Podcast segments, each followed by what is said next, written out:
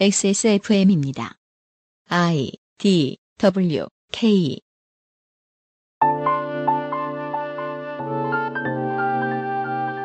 극단적 빈곤과 차별에 처한 이들이 오늘도 IS에 가담하고 있고 그들의 근거지 주변에 있던 원주민들은 러시아와 프랑스의 폭격에 목숨을 잃고 있으며 그 수는 헤아리기도 어렵고 서방에서는 헤아려 주지도 않습니다. 그럼에도 서방의 언론은 장기적인 외교 전략에 대한 고민은 덮어놓고 반이슬람 정서 확산에만 치중하고 있다 보니 프랑스 파리 시내의 약국에는 처방전 없이 살 수 있는 수면제가 바닥난 상태라고 하죠. 전 세계 시민들을 공포에 떨게 하면 누가 무엇을 얻어갈까요? 2015년 넷째 주 첫 번째 그것은 알기 싫다가 드리는 질문입니다.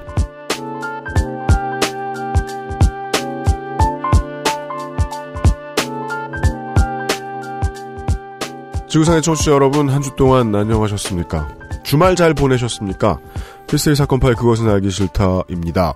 책임 프로듀서 UMC 유이가 인사를 드립니다. 제가 만성 비염, 어제 오늘 일은 아니죠? 예, 오늘이 좀 심하네요. 저희가 위성 연결 때문에. 생각해보니까 그거 이상하다. 방송국들은 위성으로 연결하는구나. 뭐 이것도 위성일 수도 있지 않을까. 아, 위성이면 굉장히 멀구나. 위성이라기엔 빠르구나. 예. 도대체 뭘로 연결되는 걸까요? 그러게 말입니다. 예. 연결한 사람한테 물어봐야 그 사람도 모를 거예요. 하여간 시간대가 다른 곳과 방송을 진행하기 위해서 저희들이 월요일 아침 8시에 모여 있어요. 예. 주말 지나자마자 바로 다시 모였습니다. 아침에 제가 원래 알레르기가 좀 심한데요. 목소리 상태에 대해서 죄송하다는 말씀을 드립니다.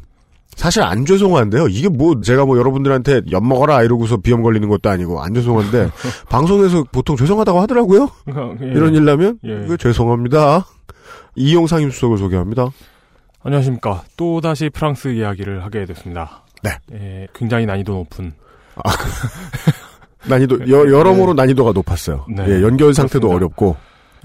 잠시 후에 우리의 친구 D모사에 대한 얘기를 할 텐데 그 D본부에서도 이런 시도를 했다가 망했나봐요. 아 진짜요? 언제 이런 시도를 했대요? 제가 섭외하고 몇 시간 지나지 않아 잠시 후에 나오실 분을 섭외했나봐요.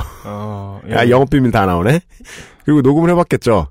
저는 가만히 우리 XSFM 스튜디오에 앉아서 생각을 했죠. D모사에서 이것을 실현해낼 수 있을 리가 없다. 아니나 다를까. 잠깐 집어넣나 보더라고요. 네. 고생하고 있는 김창규 부편집장 및 다른 이들에게 안부를 전해요. 이 방송 듣는지 모르겠지만 잠시 후에 이용 상임수석의 표현으로는 프랑스 얘기였는데 점점 우리에게 다가오고 있습니다. 그리고 다른 전 세계 어느 나라보다 한국이 사랑하는 한국이 좋아하는 전략을 서방 세계에서 점점 쓰고 있습니다. 이 이야기를 들려드릴까 합니다. 광고 듣고 와서요.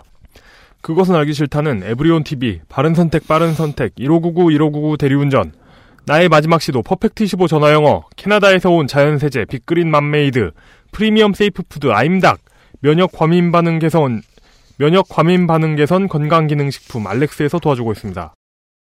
XSFM입니다. 어제는 난리도 아니었어. 이번 거래는 진짜 사기였다니까. 나야 알지. 내가 좀만 더 영어를 잘했어도 이런 일 안 생겼지. 근데 어떡하냐. 무역업이 12년 차에 토익도 900을 넘는데 영어는 계속 속을 썩인다니까.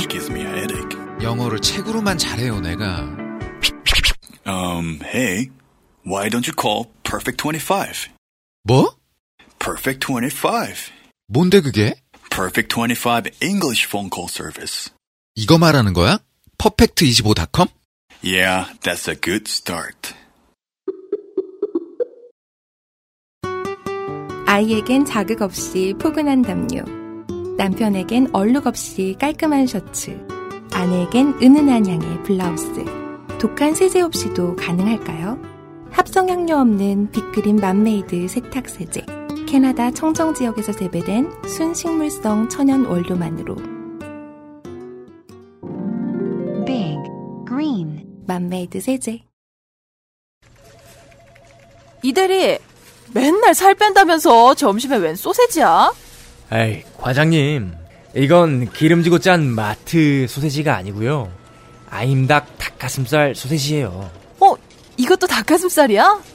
한 입에 먹기 편하게 생겼네? 아이 참 과장님, 아임닭 큐브잖아요. 국내산 현미가 들어가서 정말 부드럽고 다이어트에 딱이라고요. 질리지도 않고 먹기도 간편해서 요즘 다이어트하는 사람들은 다 이거 먹어요. 닭가슴살을 가장 맛있고 간편하게 먹는 법, 프리미엄 세이프 푸드 아임닭. 광고에 CF 출연자가 직접 출연하는 최초의 사례가 되네요, 오늘이. 아, 그런가요? 아, 예. 거의 뭐 무한도전급이네요. 네. 이제 프랑스 얘기로 넘어가기 전에 트윗을 두 개만 소개해드리겠습니다. 지난회 주말 시간에 우리 해외에서 국내 문제를 촬영하러 오셨던 시청광장 환타의 이야기를 듣고 많은 분들이 이야기를 남겨주셨는데 그중에 트윗 몇 가지만 좀 소개를 해드리죠.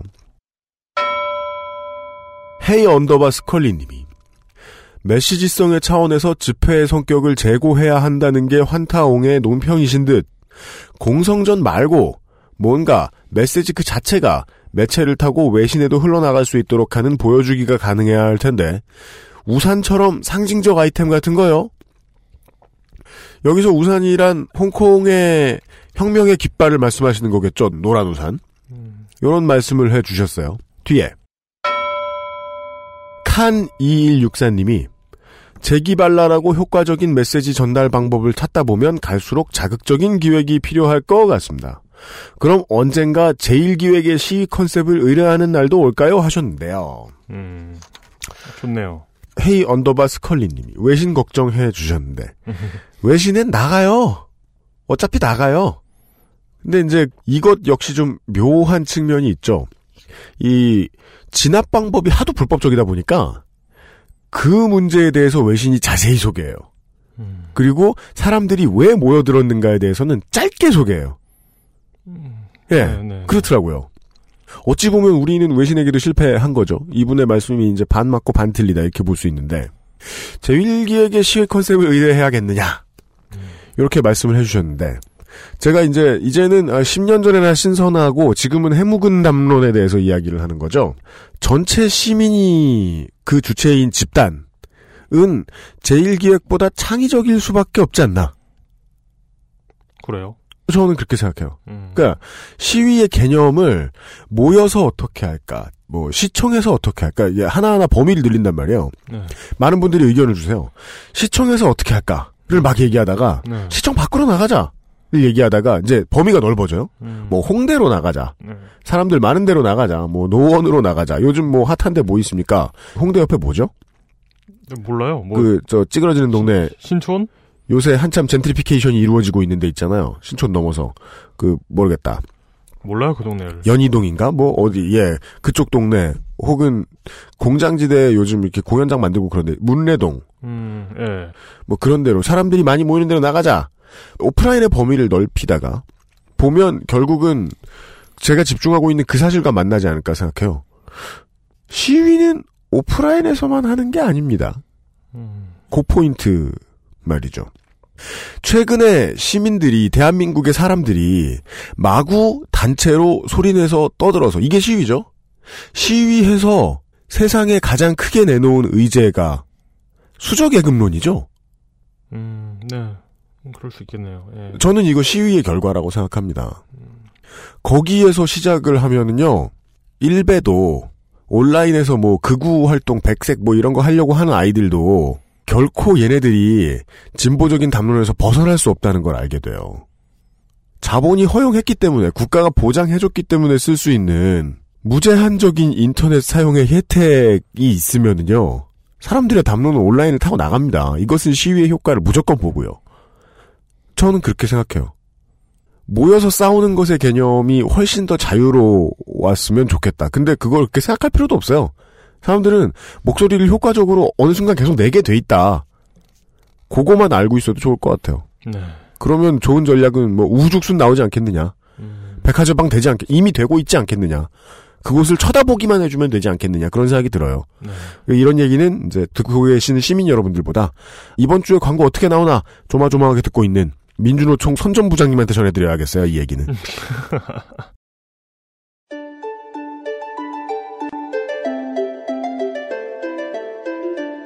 외신 분석. 단어만 다른 우리 이야기. 지난주에 저희는 파리 연쇄 테러와 관련된 브리핑을 전해 들었고 그 다음에 정치권의 이야기를 들었어요. 정치권의 이야기는 듣는 바 국가별 아이덴티티를 집어넣고 이름을 넣고 할 필요 없이 그냥 정치권의 이야기라고 말하면 끝이구나. 나라들은 다 똑같구나 하는 것도 들었습니다. 온 나라에 국민들의 성향이 다르고 문화가 다르고 할진 몰라도 정치권이 하는 짓이 다 똑같다.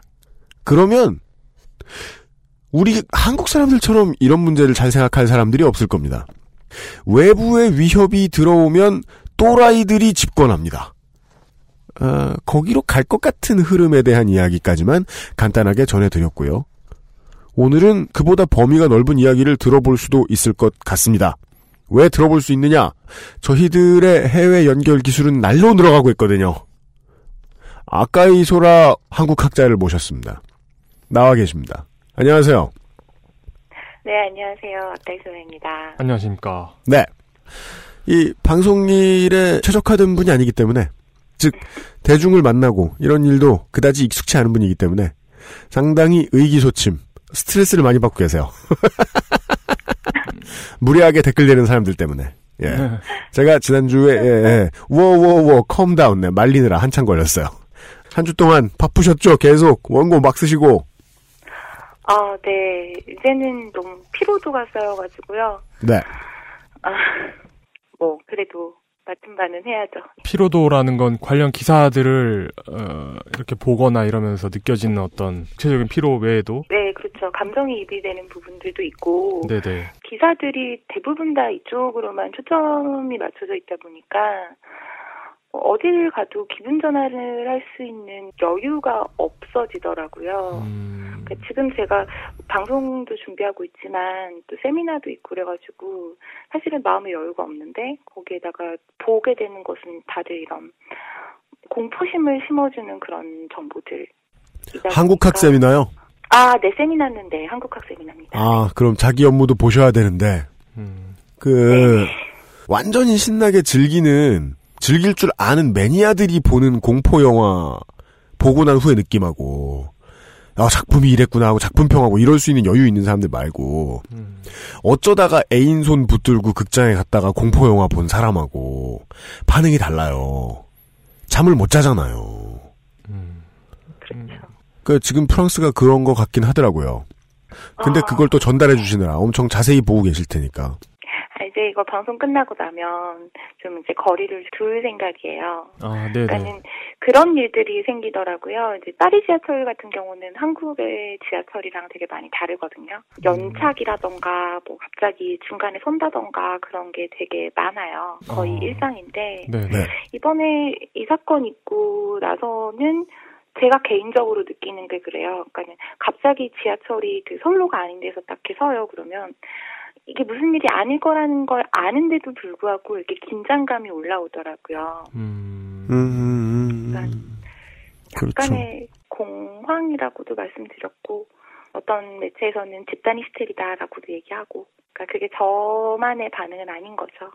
네. 아니 뭐 서울시에 사는 사람들도 일부 스스로 목숨을 버리는 그러니까 한국은 어차피 자살 국가니까 그런 사고 있고 뭐 안전사고 간단한 거 어쩌다 생기고 이러는 서울시에 사는 저 같은 사람들도 지하철 좀 늦게 오고 겁먹는데 테러가 있고 얼마 안 된 데서는 뭐 오죽하겠습니까? 새누리당도 테러 방지 법안 해가지고 감청 관련 법안 추진하고 있는 거 보면은 새누리당 의원들도 겁먹은 것 같습니다. 네, 한국은 제일 똑똑하다니까요. 그 문제에서는 네. 늘 실전 연습하고 있잖아요. 아까 이소라님 지난주에 비해서 달라진 것들에 대한 간단한 브리핑을 알려주셨는데 그 얘기부터 하고 넘어가죠. 지난 방송을 녹음했던 게 수요일이었잖아요. 네. 그리고 여기 프랑스 시간으로는 아침 아마 7시 정도부터 UMC님이랑 같이 이야기를 했던 것 같은데 네. 그 당시에 테러 용의자하고 경찰 특공대 사이에 대치가 있었다라는 소식을 알려드렸잖아요. 네. 그리고 이제 진압 후 사망 뭐 이런 소식까지 들려왔었어요. 그렇죠. 그때 이제 사망자 신원이 다 밝혀지진 않았었는데 며칠 후에 사망자 중에 그 파리 연쇄 테러 사건의 브레인으로 알려진 그러니까 주모자로 알려진 아테라미드 아바우드가 사망했다고 밝혀졌습니다. 네. 그런데 여기서 더 이제 충격적이었던 사실은 이번에 체포됐거나 이제 체포 과정에서 사망한 테러리스트들이 그 다음 날, 그러니까 저희 방송이 나간 날이죠. 그러니까 파리 서쪽에 있는 라데펑스 지역을 공격할 계획이었다고 해요. 아, 추가 공격을 계획하고 있었다는 말씀이시죠? 네, 그런 거죠. 라데펑스가 왜 파리에 샹젤리제가 있고 개선문이 약간 이제 서쪽에 있거든요. 네. 거기서 대로를 따라서 쭉 서쪽으로 가면 개선문을 돈따서 만든 곳이 있어요. 네네네. 거기가 라데팡스고 프랑스 금융권이 모여있는 지역이에요. 아, 예. 그리고 파리 같은 경우는 이제 세계 유산으로 지정이 돼 있다 보니까 그 풍경을 유지하기 위해서 고층 건물이 거의 없거든요. 네. 근데 여기는 애초에 비즈니스 센터를 계획하고 조성된 곳이라서 고층 건물도 집중적으로 들어서 있는 지역이에요. 18만 명 정도가 출퇴근을 하는 곳이기도 하고 그 근교에 한 2만여 명 정도의 주민이 살고 있는 거주 지역이기도 합니다. 네. 거기서도 쇼핑센터를 노렸다고 하는데요. 이 쇼핑센터도 규모가 상당히 커요. 뭐 극장도 있고 매장만 해도 한 230개 이상이 입점해 있는, 그러니까 말 그대로 대규모 쇼핑센터거든요. 그러니까 알려주신 대로면은 유니클로, 자라, H&M이 있다는데 네. 한국의 쇼핑몰에서 이 세 군데 모여 있으면 아비규환이죠. 안 그래도. 그렇죠. 그러니까 그 내부 주차장에만 6,500대의 차를 주차시킬 공간이 있다고 해요. 그러니까 그 규모가 짐작이 되시나요? 대형마트 몇 배구나. 그리고 샤를드골 공항도 이제 공격을 하려고 했었다고 합니다. 예. 이 샤를드골 공항 공격 같은 경우는 샬라 압데슬람이라고 혹시 기억하실지 모르겠는데 파리 시내 자살 테러했던 그 샬라 압데슬람의 형제고 지금 수배 중인 그 인물이 파리 18구에 버리고 온 자동차에 메모가 하나 있었어요. 네. 호아시 산마탄 레프블릭 이렇게 세 곳. 네. 적혀있는 쪽지가 발견됐는데 세 곳의 지명이군요. 네, 그렇게 지금 읽히고 있어요. 왜냐하면 호아시 같은 경우는 샤를드골 공항을 뜻하고요. 아, 네. 호아시. 네. 화시. 네.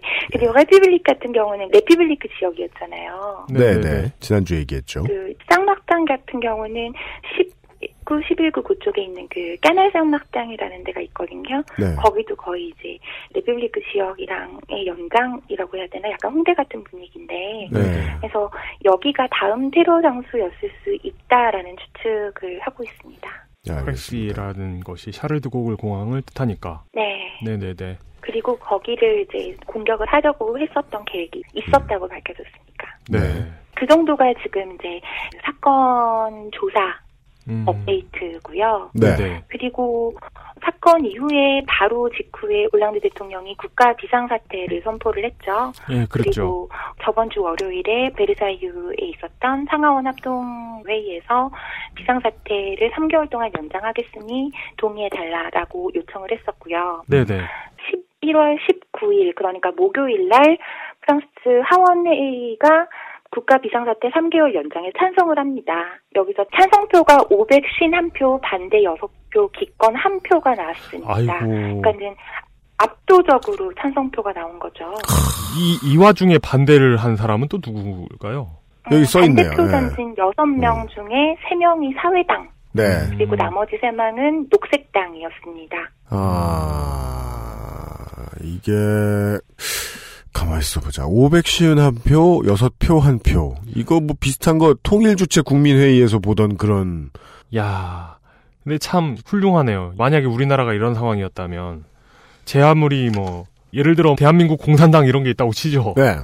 여기 반대표 던질 수 있겠습니까? 한국에서? 아, 반대표가 있는 게 그나마 다행이다. 네, 대단한 거죠. 뭐 다행이라기에는 너무 적은데 네. 이 사람들이 참 대단하게 느껴집니다. 그러니까 저는 원래 이거보다 더 대단했다가 이거밖에 안 남은 걸 거라고 생각이 들어서요. 네.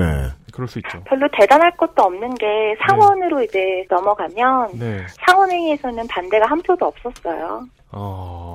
그러니까요. 이미 대신에 12명이 기권표를 던졌죠. 국민들은 열심히 이렇게 자유롭게 생활하면서 저항하고 있는데 의회 수준으로 보면 전체주의에 돌입한 것 같아요. 프랑스는. 그러네요. 네. 참고로 기권표 중에 11표는 공산당에서 나왔고요. 네. 3개표는 유럽 녹색당에서 나왔습니다. 공산당. 언젠가 통일이 되면 우리나라도 네.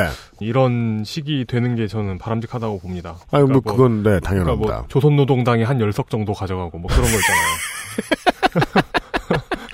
동의하고 싶긴 해. 네. 그리고 참고로 시민 대상으로 국가 비상사태 연장에 찬성하는지 조사를 해봤는데 91%가 그렇다고 대답을 했습니다. 아, 의회 의원들만 그렇게 생각하는 게 아니라 네. 국민들도 그렇게 생각하는 거군요. 네, 이건 르몽드에 실린 조사 결과인데 르몽드가 자체 조사를 하지 않았다고 해도 어느 정도 르몽드 의뢰를 한 거죠. 네, 르몽드의 편집 방향을 보여주고 있기는 할 텐데. 르몽드의 편집 방향 수준과 무관하게 이게 좌냐 우냐 진보냐 보수냐와 무관하게 91% 나올 정도 했으면은 표준 편차 다 집어넣어놓고 봐도 다른 곳에서 조사했어도 80% 넘게 하여간 국민의 대다수가 이 계엄령 같은 분위기 당분간 가도 된다라고 인정한 거군요. 네, 그런 것 같아요. 얼마 전에 저희 이웃에 사는 10살짜리 꼬마랑도 이 얘기를 했는데 네. 그 꼬마조차도 나쁜 사람들이랑 싸우려면 우리가 뭉쳐야 된다 뭐 이런 얘기를 하더라고요. 아이고 이승복 어린이 얘기 실리겠네 교과서에. 네, 어쨌든 그렇습니다.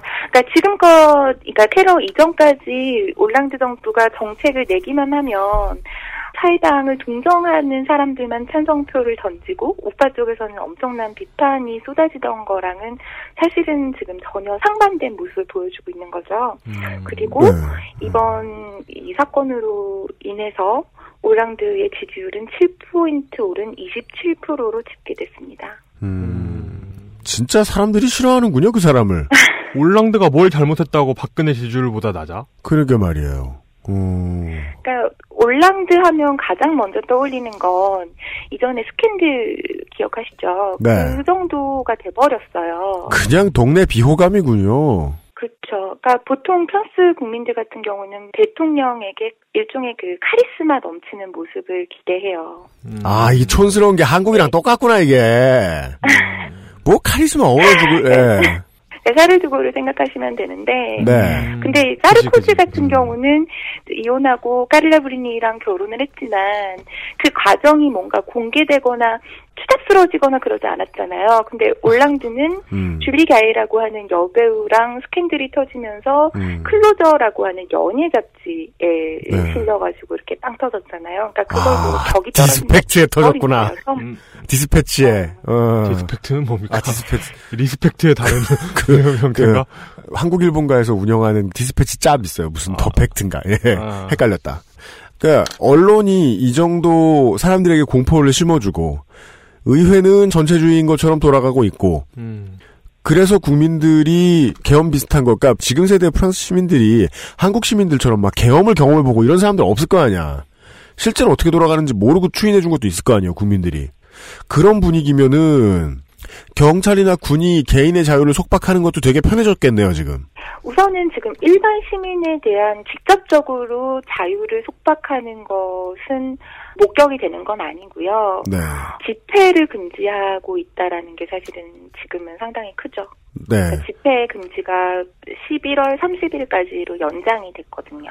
그리고 이 S파일에 등록된 사람들에 대한 특별감시에 대해서도 그 사람들에 대한 집중적인 감시가 이루어지고 있는 거죠. 그러니까 지금 현재 S파일에 등록되어 있는 사람은 11,500명인데 그중에 최소 118명이 하루에 3번은 살고 있는 지역에 있는 경찰서에 출석을 해가지고 봐라 나 뻘짓 안 한다 이러고 보여줘야 되는 상황이 됐어요. 하루에 3번? 네네.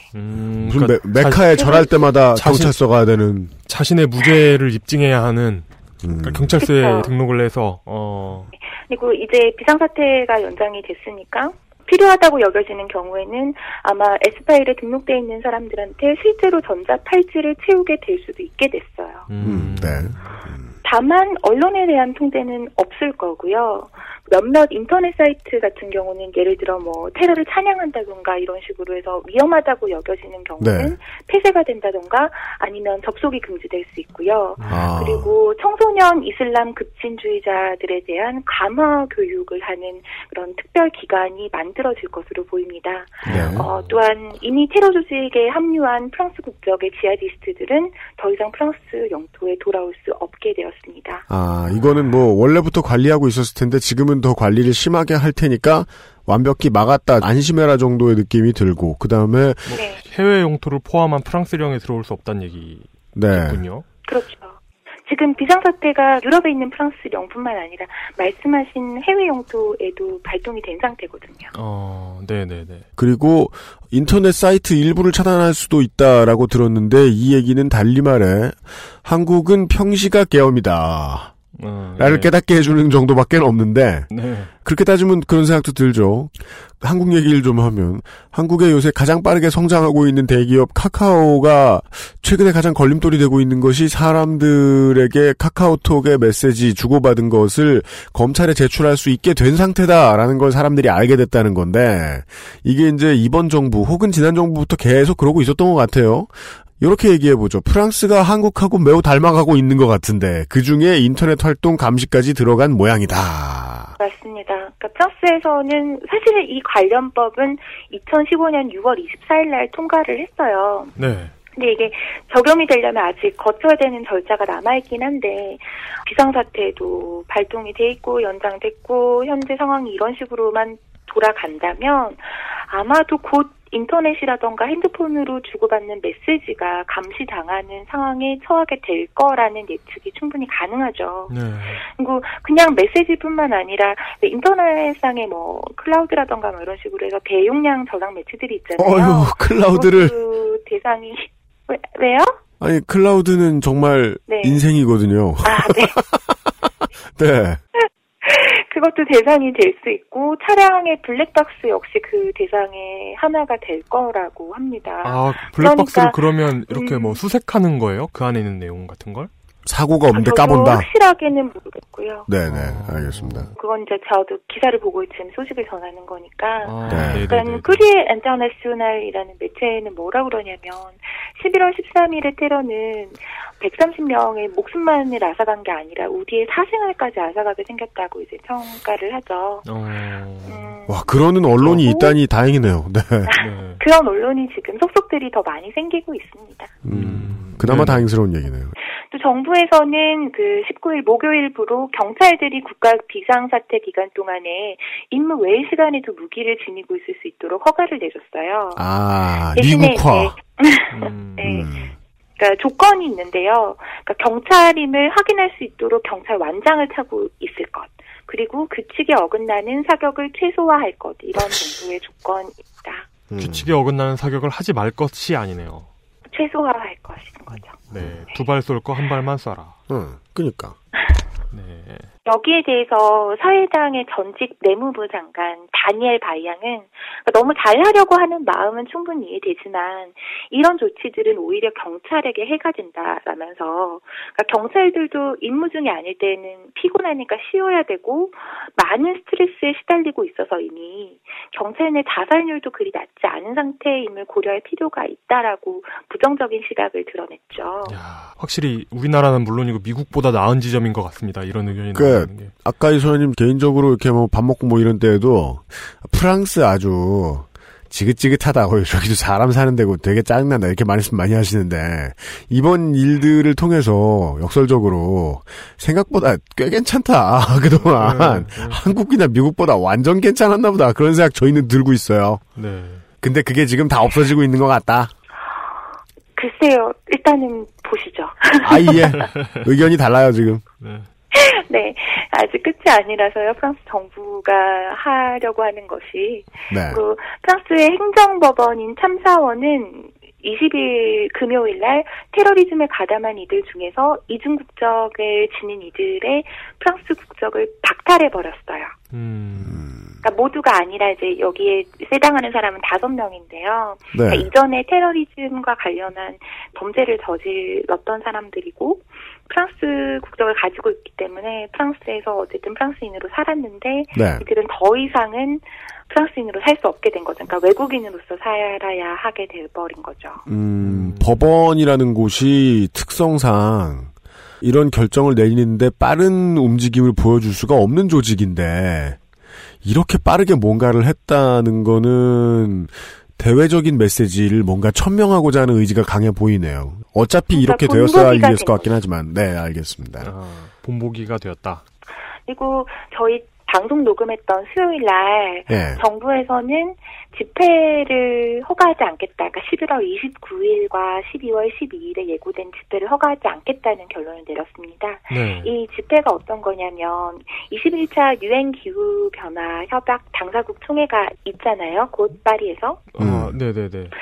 이게 1월 30일부터 12월 11일까지인가 할 거예요. 그러니까는 개회 바로 전날이랑 폐회 바로 다음 날에 광장에서 세계 기후 변화를 막기 위한 그런 집회, 행진을 기획을 했던 건데 네. 정부에서는 안전을 위해서 허가를 내줄 수 없다라는 입장을 취한 거죠. 그러니까 집회 불가하다. 그 집회 네, 주최 측에서는 이제 인터뷰를 하면서 우리는 어떤 식으로든지 간에 이거 집회할 거고 사람들이 모이지 않는다 하더라도 뭐 벽에 이렇게 그림을 그리든 다른 곳에서 집회를 하건 아니면 아예 그 금지 명령을 어기고라도 어쨌든 우리들의 그 뜻을 전달하겠다라고 발표를 했어요. 아, 네네. 아까 말씀드렸지만 프랑스 내 집회는 공식적으로 11월 30일까지 금지가 됐고요. 네. 그리고 프랑스를 대표하는 다양한 행사도 취소가 됐습니다. 네. 그러니까 수많은 사람들이 모이면 시민의 안전을 보장할 수 없다는 것이 이유인 거죠. 예. 혹시 리옹에서 열리는 빛의 축제라고 아시나요? 모르는데요. 여기 지금 세대 리미에 이렇게 써있는데 이게 우리가 부천에서 보던 루미나리아하고 비슷한 거 아닌가 모르겠네. 그 루미나리아의 원조격이라고 생각하시면 됩니다. 예. 네네. 매년 12월 8일 전후로 해서 예. 네, 안 하게 됐습니다. 그러니까 매년 한 300명 정도 관광객을 유치하는 국가적으로도 되게 유명한 행사인데 네. 결국에는 이제 취소가 됐고요. 대신에 그래도 크리스마스 마켓은 감시 및 경비를 최대한 강화한다라는 조건하에 개최될 예정입니다. 지금 스트레스부르크의 크리스마스 마켓 말씀드리는 거고요. 네. 그 스트레스부르크의 크리스마스 마켓이 히터가 켜지네. 스트레스부르의 크리스마스 마켓이 프랑스에서는 제일 유명하거든요. 네네, 그렇군요. 이것도 원래는 이제 개최가 불투명했다가 그래도 열어야 된다라는 여론이 좀 있었나 봐요. 그래서 경비를 최대한 강화하겠다라는 조건하에 개최되게 됐습니다. 네. 샹젤리제에서 진행되고 있는 크리스마스 마켓은 테러 이전부터 열렸기 때문에 중간에 취소되지는 않을 모양입니다. 아, 네, 그렇군요. 다만 이제 예전의 분위기랑은 많이 달라졌죠. 그러니까 예전에는 이제 가면 정말 이렇게 사람들 많이 몰리고 되게 시끌벅적하고 재밌고 그런 분위기였는데 네. 지금 아무래도 뭐 총을 든 경찰이라던가 군인들이 옆에 이렇게 돌아다니는데 아무래도 분위기가 위축되었겠죠. 이 지점도 저는 미국보다 훨씬 낫다고 생각하는 게 그래요? 미국이 이런 분위기면 시민들에게 자동소총을 허용해야 한다는 상원 의원들이 나왔을 텐데 우리 도널드 트럼프가 네 그런데 카드놀이 후보가 이제 프랑스는 그냥 경찰들이 총을 들고 있잖아요. 아이고. 미국보다 훨씬 낫네요. 아이고 그 역설적으로 이렇게 생각해야죠.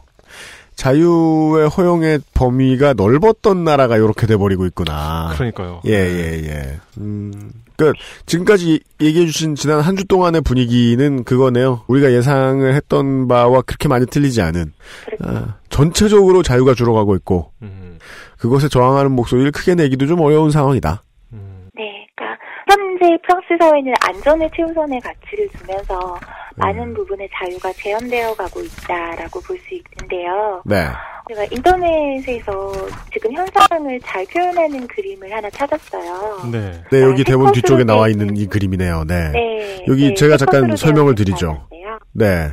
웬 되게 높은 힐을 신은 여자분이 애완동물을 데리고서 애완동물의 목줄을 걸고 걸어다니고 있어요. 힐도 뭔가 의미가 있는 것 같아요, 저는. 하여간. 그 걷고 있는 인간의 치마에는 자유라고 써 있어요.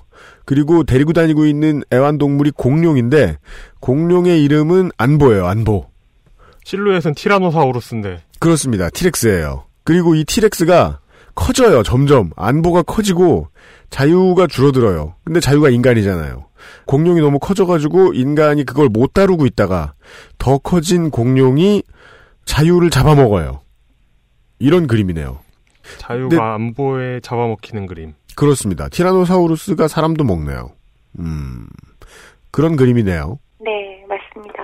네. 그러니까 이런 류의 글이라던가 그림이라던가 하는 것들이 이번 주말 정도부터 속속들이 나오고 있는 중인데요.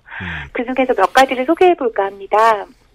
우선 국가비상사태 조치에 대해서 리옹 3대학의 법학과 교수 마리로르 바스냥 갱시는 드몽드와의 인터뷰에서 우려 섞인 시선으로 바라보고 있다라고 밝혔습니다.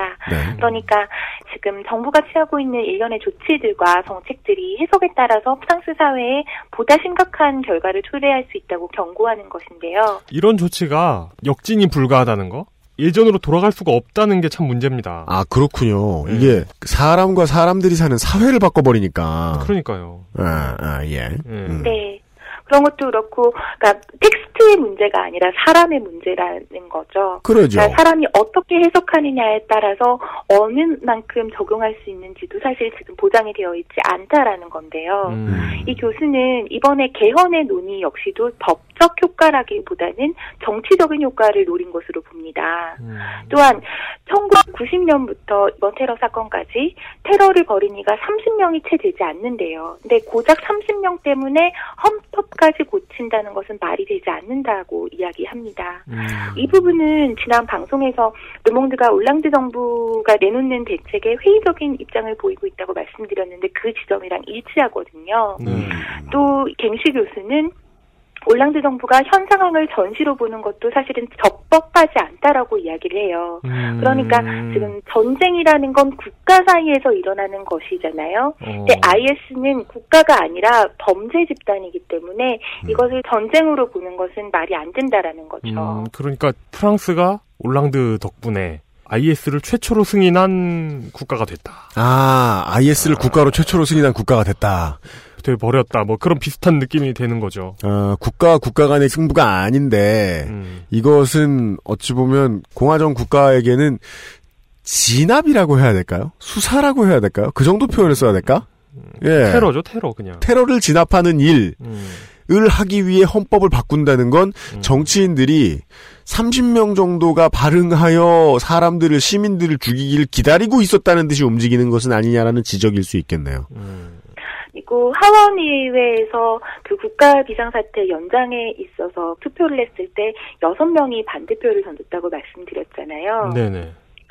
그 중에 한 명인 사회당의 뿌리아 아피르 샤히는 안전이라는 가치가 자유보다 더 우선되어야 한다고 하는 이들이 한 목소리를 내고 있습니다. 안전과 자유라는 두 가치의 충돌은 1789년, 그러니까 프랑스 대혁명이죠. 그 이래 계속 있어왔던 오래된 논쟁거리입니다. 역사적으로 많은 이들이 민주주의의 승리는 민주주의 안에서만 가능하다는 것을 증명해왔습니다.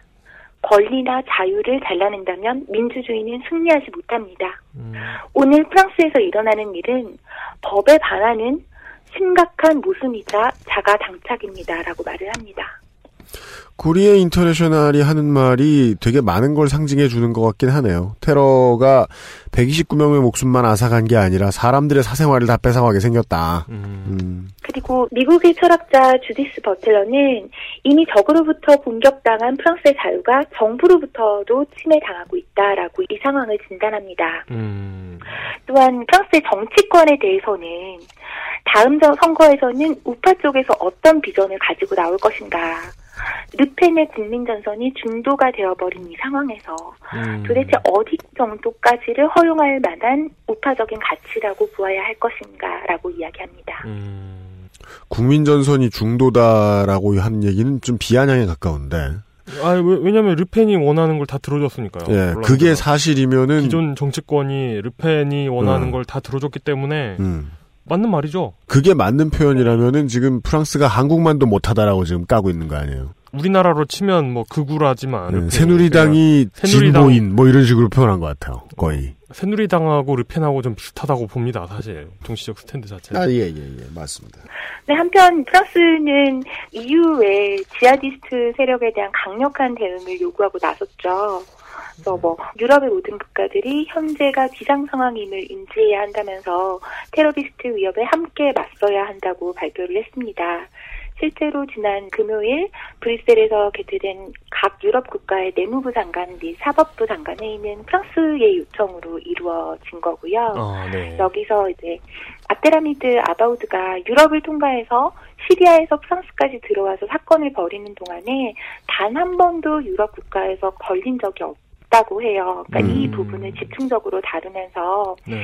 생된 조약에 대해서도 재검토해야 된다라고 이야기를 했고 그 유럽의 경계를 강화해야 한다라고 주장을 했죠. 네. 그러니까 뭐 이건 EU 책임론인가요? 공동 책임론이랄까요? 그러니까 같이 대응하자라고 이야기를 했어요. 근데 사실 지금 유럽도 비상인 게 토요일에 그러니까 어제 벨기에 브뤼셀에서는 테러가 발생할 가능성이 상당히 높아졌다고 판단을 해서 경보 최고 단계인 4단계가 발동이 돼서 지하철도 운행이 중단되고 하는 등의 사태가 벌어졌잖아요. 지금 실제로 가장 많이 긴장하고 있는 도시는 브뤼셀이죠. 그렇죠. 그뿐만 아니라 이탈리아랑 스페인, 독일, 영국 등에서도 자국이 안전하지 않다고 판단을 해서 경계 단계를 상당히 올렸습니다. 영국에서는 테러 다음 날부터 경계를 강화했고 독일도 병력을 확충했고 이탈리아랑 스페인의 경계 단계는 지금 최고 단계 직전이에요. 유럽 남부의 국가들은 긴장을 더 많이 하겠죠. 그리고 이제는 프랑스를 넘어서 또 유럽을 넘어서 세계가 테러와의 전쟁을 선포할 기세를 보입니다. 우선 EU는 프랑스 주장에 따라서 유럽 경계 건물을 강화하기로 결정을 했고요. 그런데 프랑스는 유엔에도 IS에 대한 필요한 모든 조치를 시행할 것에 대한 결의를 제안을 했죠. 테러리즘을 예방하고 중단시키기 위해서 유엔 회원국이 가능한 모든 조치를 취해줄 것을 촉구하면서 또한 모든 국가가 연합하기를 요구를 한 건데요. 여기서 프랑스는 IS에 대한 공격 범위를 시리아를 넘어서 이라크까지 확장을 시켜버려요. 참 그 UN 같은 경우는 우리나라 언론의 문제인지 아니면 UN의 문제인지 모르겠는데 사무총장께서 파리 문제보다는 방북 문제를 좀 더 신경 쓰고 계시는 것 같은 느낌을 좀 받습니다. 그리고 충정권 표를 의식하시는 듯한. 네. 그러니까요. 이게 지금 요 수사가 지금 유엔의 적은 그러면 새정치민주연합입니다. IS가 아니고 EU를 뛰어넘어서 네. 전 세계가 얘네를 쳐야 된다라고 말하는 게 가장 단호하고 합리적이면서 또라이 같은 수사예요. 예, 매우 필요한 이야기를 하면서 그동안 역사가 누적시켜온 잘못을 가장 극명하게 반복하고 있잖아요. 네. 이런저런 이유를 다 대서 아랍을 말살하겠다는 식의. 이게 참 부시 부자가 싸질러 놓은 거대한 똥이라는 느낌이. 부시 부자가? 네. 네, 안 드는 게 아닙니다, 지금. 네. 그쪽에도 이유가 있죠. 겐식께서 말씀하신 것처럼 프랑스가 내놓은 제안서에는 이번에 파리에서 발생한 테러뿐만 아니라 10월이랑 11월에 IS에 의해서 자행된 뭐 튀니지의 수스, 앙카라, 베이루스 테러 및 러시아 여객기 사건 이런 것들에 대한 비난이 포함이 되어 있어요. 예. 그러니까 이런 걸 통째로 다 들고 가서 IS에 대한 전면전을 벌이겠다라는 의지의 표명이고요. 다만 이제 제가 주목했던 것은 러시아랑 프랑스가 연합을 했잖아요. 네. 그런 프랑스가 서방 사회에 이와 같은 메시지를 전달함으로써 결국은 시리아에 있는 바샤르 아라사드 정권을 간접적으로나마 비호하게 됐다라는 건 생각을 해보아야 할 부분이라고 생각합니다. 맞습니다. 그래서 결국은 중동에 무슨 일이 있는지가 까맣게 잊혀진다는 게 수십 년째, 수백 년째 반복되어 온 논리라서 참 따분하고 그렇습니다. 네. 결국 이 안건이 통과를 했단 말이에요. 왜냐하면 우리 총장께서는 지금 충청권 표에 지금 이완구 사태 수습에 바쁘셔가지고 지금 방북 및 저번 시간에 정당 이야기도 했었는데 그동안에는 제가 국민전선을 좀 더 눈여겨봤나 봐요. 르펜 가문. 네. 제일 재밌는 게 그게 밖에 없어가지고. 거긴 웃음꽃이 넘쳐나는 것 같아요. 저희들이 봐도. 조금 전하자면 국민연선의 당수인 마린 르펜은 라디오 인터뷰에 나가가지고 지난 10월에 그러니까 테러 전에 프랑스의 국방부 장관이 시리아로 떠나는 젊은 무슬림들이 왜 그런 선택을 해야 되는지에 대해서 먼저 이해해야지 현 사태를 해결할 수 있다라는 발언을 한 적이 있었어요. 네. 근데 이 발언을 그 사람들을 이해해야 한다라고 했다가 네. 계속 그렇게 고집을 부리다가 진행자의 지적을 받았거든요. 아, 그게 아니다. 이걸 들어봐라. 그렇게 이야기한 적이 없다. 네. 근데 그렇게 그러니까 마린 르펜이 국방부 장관이 네. 그 사람들이 시리아로 왜 떠나는지 왜 그런 선택을 해야만 하는지를 이해해야 된다는 말을 거기로 떠나는 사람들을 이해해야 된다라고 말했다고 꼬투리를 잡다가 말을 꼬았어. 꼬투리를 잡다가 예. 아 그냥 새누리당 짓을 했구나. 그러니까, 그러다가 이제 예. 진행자가 개소리하지 마라 예.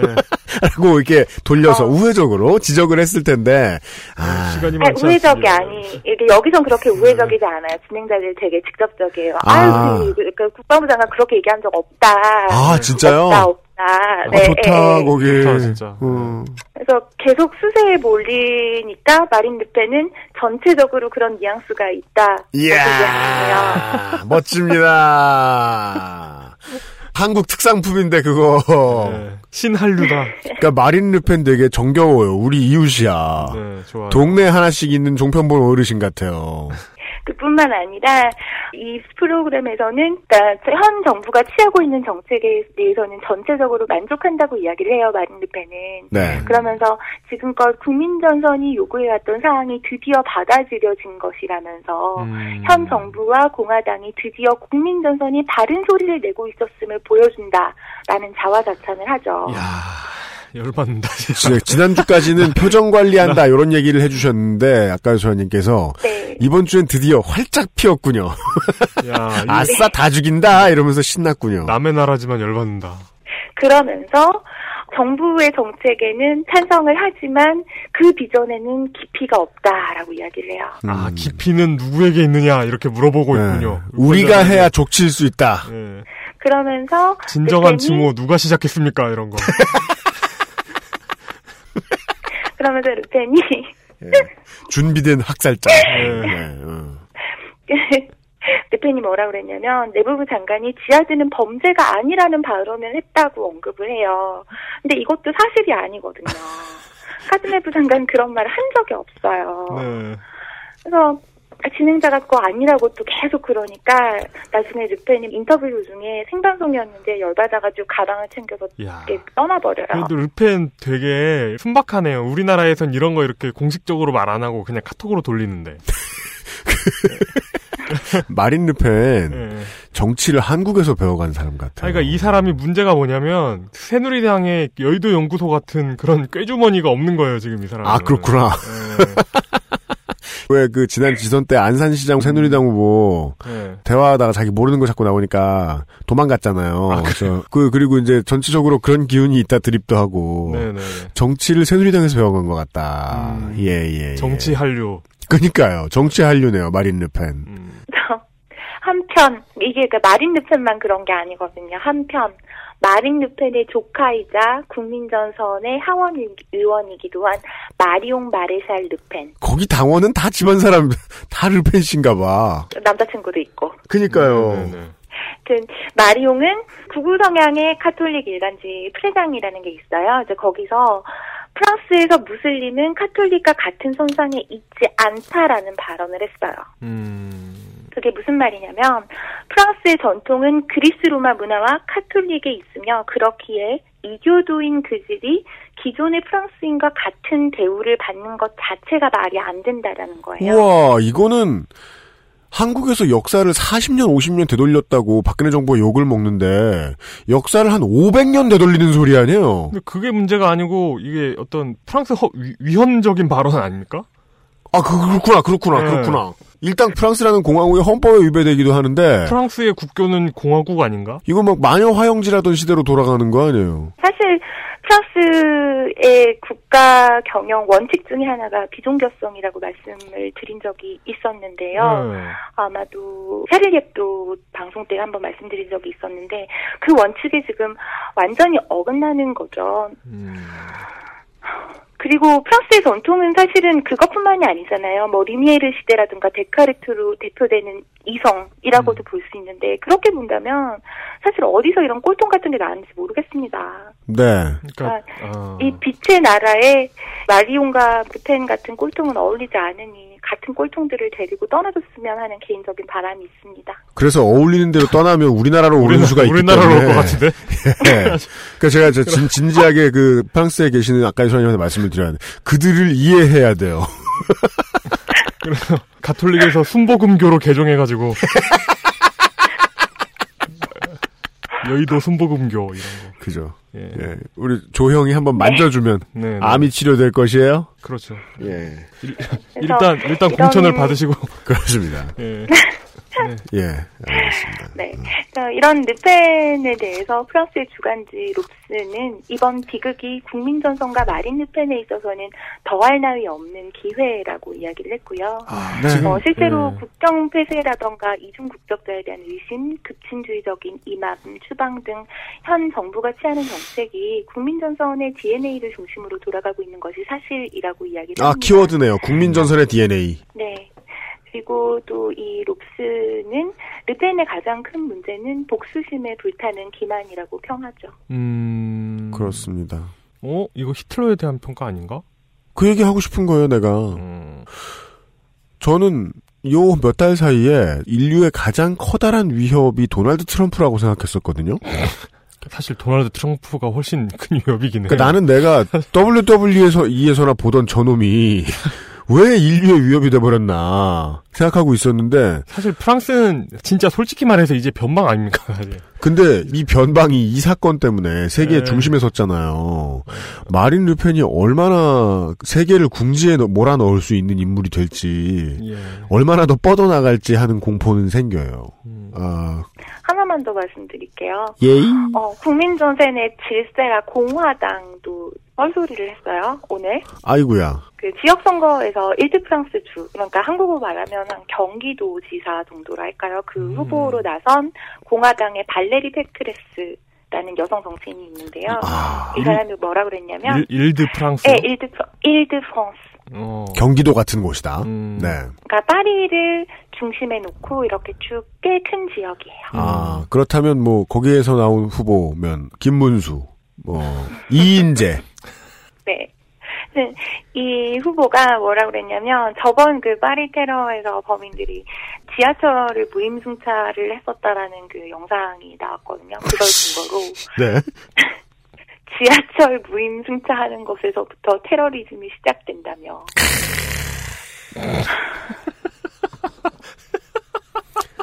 이게 자꾸 한국이랑 비춰서 얘기를 들으니까.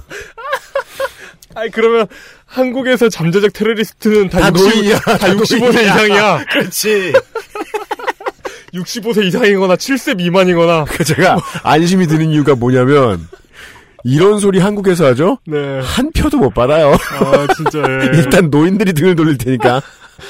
이거 참신하다. 예.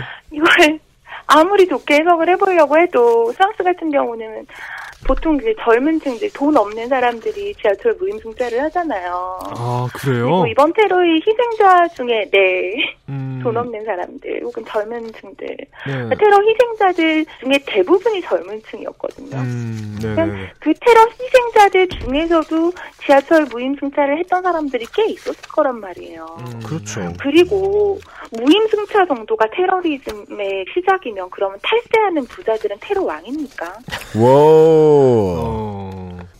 네, 아까 이소아님 정치 좋은 데서 배우셨네요. 네. 네. 화가 나면서 앞서 이제 이야기했던 그 미국의 철학자 주디스 버틀러가 그러잖아요. 르펜이 중도가 돼버린 상황에서 우파들이 뭘 들고 나올 거냐. 이딴 거나 들고 나오고 있는 거죠 지금. 들고 나오게. 무임승차 테러리즘. 짱이다. 네. 참. 아유, 참신하다. 결혼과 출산율이 낮으니 국가에서 미팅을 시켜주겠다는 대한민국과. 겨루면 질 수도 있을 것 같다. 이런 생각이 드네요. 왠지 서울 도시철도가 곧 캠페인으로 할 것 같다.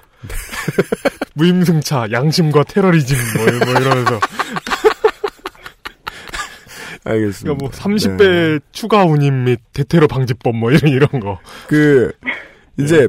또라이 돌을 가지고 네. 몇 번 이렇게 삭삭 그으면 테러 같은 사고와 삭삭 그으면 이제 불이 붙습니다.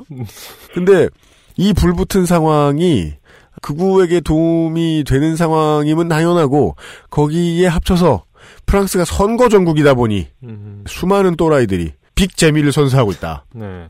재미만 선사하고 그냥 다 떨어졌으면 좋겠다 하는 정도를 말씀을 드리면서 지지도 1위예요, 근데. 아이고. 아 그러면은 프랑스의 어르신들은 TV를 보면서 그래 돈을 내고 타야지 지하철을 망할 놈의 시끼. 나 레지용 지사요 이러면서 경찰서에 전화해가지고 소방서. 예, 소방서에 전화해가지고. 그걸 받는 사람 누구요? 예, 네. 알겠습니다. 아, 광고 듣고 하세요. 좀 덜 화가 나는 얘기 쪽으로 네. 틀어보고 싶긴 한데 무슨 얘기를 들을지 모르겠네요. 잠시 광고 듣고 오죠. 각 지역별 환타입니다. 지금 듣고 계신 방송은 히스테리 사건 파일 그것은 알기 싫다입니다. XSFM입니다.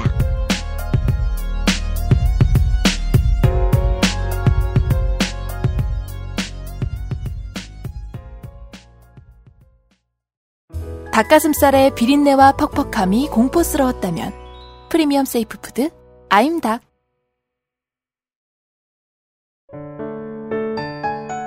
면역 과민 반응 개선용 건강기능식품 알렉스. 면역 과민 반응 개선 기능으로 국내 최초 식약처 개별 인정을 받았습니다. 써보신 분들의 반응을 알아보세요.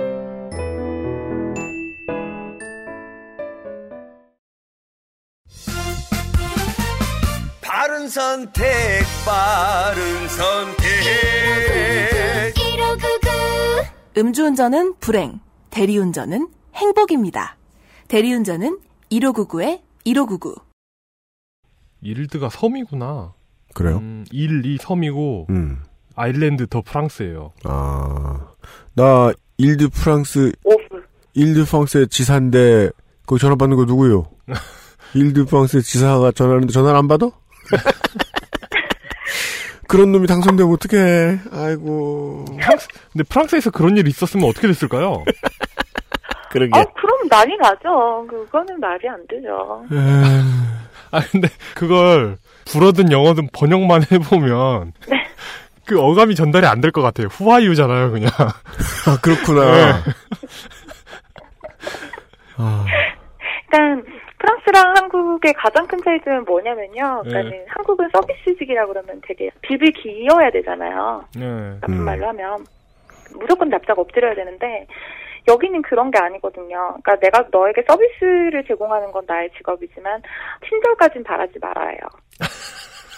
그러니까 그래야지. 친절까진 바라지 마라. 그 양인들. 그러니까 친절은 살 수 있는 게 아니죠. 양인들의 유명한 격언이 있어요. 부상을 방지하기 위하여 나에게 내가 내 일을 어떻게 할지 알려주지 마라.